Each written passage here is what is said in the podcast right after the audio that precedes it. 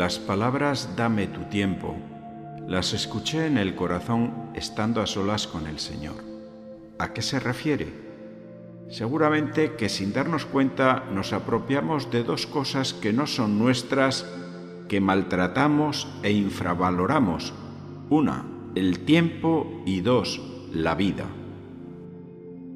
Yo sé que actualmente mi estilo de vida no es muy recomendable. Me levanto un poco antes de las 7 de la mañana y me dispongo para ir a mis clases en el instituto. Vuelvo a casa pasadas las 2 de la tarde. Me preparo la comida y trato de descansar con una siestita en el sillón, frente al televisor, aunque no le preste mucha atención. A las 5 de la tarde salgo para la parroquia hasta el anochecer, donde regreso a casa para cenar algo y pasadas las 10 estoy un ratito en silencio con aquel que me ama y a dormir. No me quejo de mi vida estresada, pero yo no podría vivir así mucho más tiempo. Ahora sé que con el próximo año me llegará el regalo de la jubilación como docente y eso me tranquiliza, pues podré hacer un uso más sano y racional de mi tiempo para entregarme a la pastoral de la parroquia con paz y sin prisas no quiero cargos de responsabilidad ni más cargas. Con el estrés llega el cansancio y la pérdida del buen humor, y sin darte cuenta puedes cruzar la calle con el semáforo en rojo por las prisas, o te enfadas cuando las cosas no se dan. Vivo en el esfuerzo y yo quiero vivir en la gratuidad.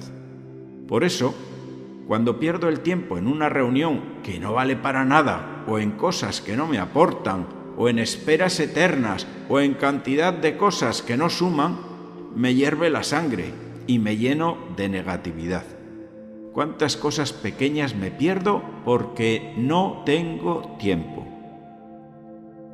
Añoro quedarme en casa un día tranquilo, leyendo, escribiendo y poder salir a dar un paseo por el parque. Tengo muchas ganas de hacer pequeñas excursiones por esta tierra tan hermosa que es La Rioja. Dame tu tiempo es una invitación a vivir en profundidad, en la presencia de Dios, descansando en Él, aceptando la vida que tengo como un servicio alegre. La vida y el tiempo son dones que hay que devolver con el último suspiro de la vida. El Señor quiere que disfrute, que sepa perder el tiempo, pero sin quemarme.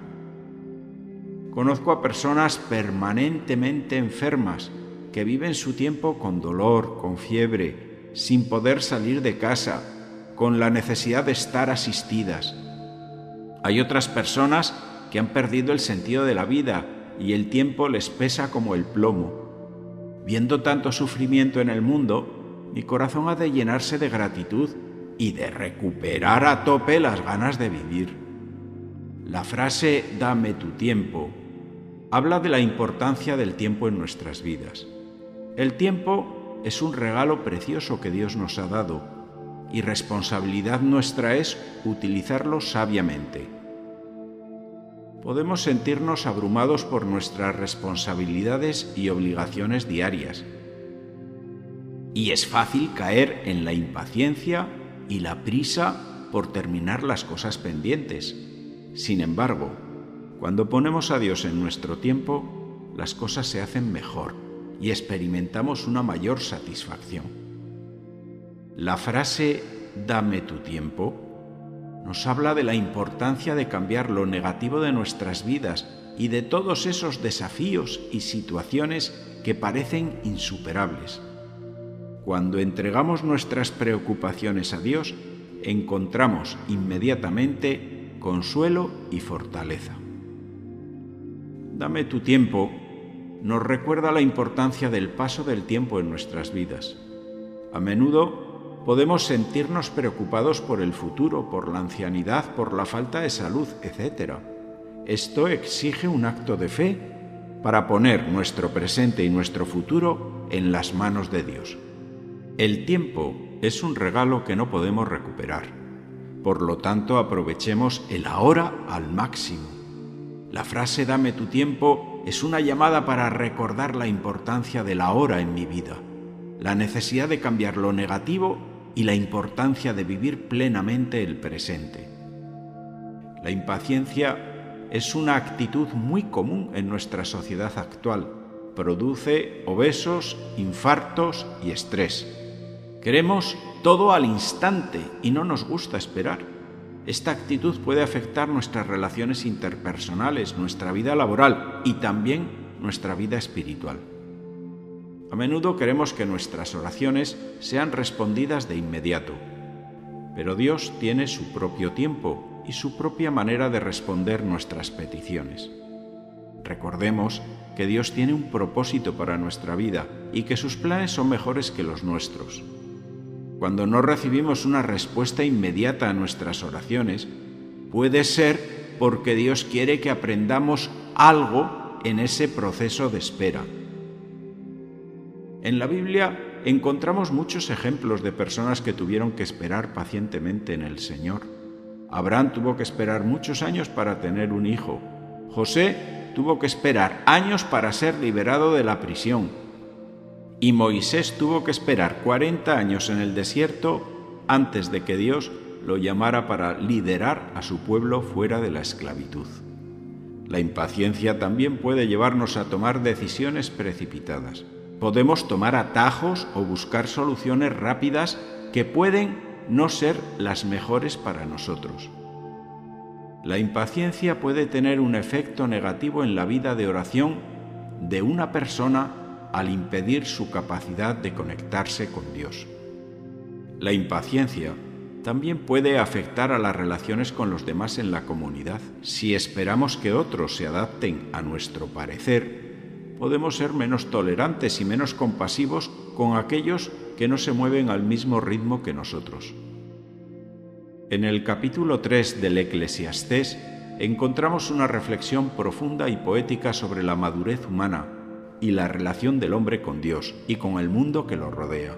Y dice así, Todo tiene su momento oportuno, para todo hay un tiempo bajo el cielo, un tiempo para nacer y un tiempo para morir un tiempo para plantar y un tiempo para cosechar, un tiempo para destruir y un tiempo para construir, un tiempo para llorar y un tiempo para reír, un tiempo para abrazarse y un tiempo para despedirse, un tiempo para rasgar y un tiempo para coser, un tiempo para callar y un tiempo para hablar, un tiempo para la guerra y un tiempo para la paz. ¿Qué provecho se saca con tanto trabajar? He visto la tarea que Dios ha impuesto al género humano para abrumarlo con ella. Dios hizo todo hermoso y puso en la mente humana el sentido del tiempo, aun cuando el hombre no alcanza a comprender la obra que Dios realiza de principio a fin. Yo sé que nada hay mejor para el hombre que alegrarse y hacer el bien mientras viva. Y sé también que es un don de Dios que el hombre coma, beba y disfrute de todos sus afanes. Sé, además, que todo lo que Dios ha hecho permanece para siempre y que no hay nada que añadirle ni quitarle y que Dios lo hizo así para que se le tema. El autor se cuestiona sobre la utilidad del trabajo humano y reconoce que es un peso que Dios ha impuesto al ser humano. También resalta que Dios ha hecho todo hermoso y ha puesto en la mente humana el sentido del tiempo, aunque el hombre no alcance a comprender la obra de Dios de principio a fin. Nada mejor para el hombre que alegrarse y hacer el bien mientras viva. Disfrutar de esta vida es un don de Dios es sabiduría.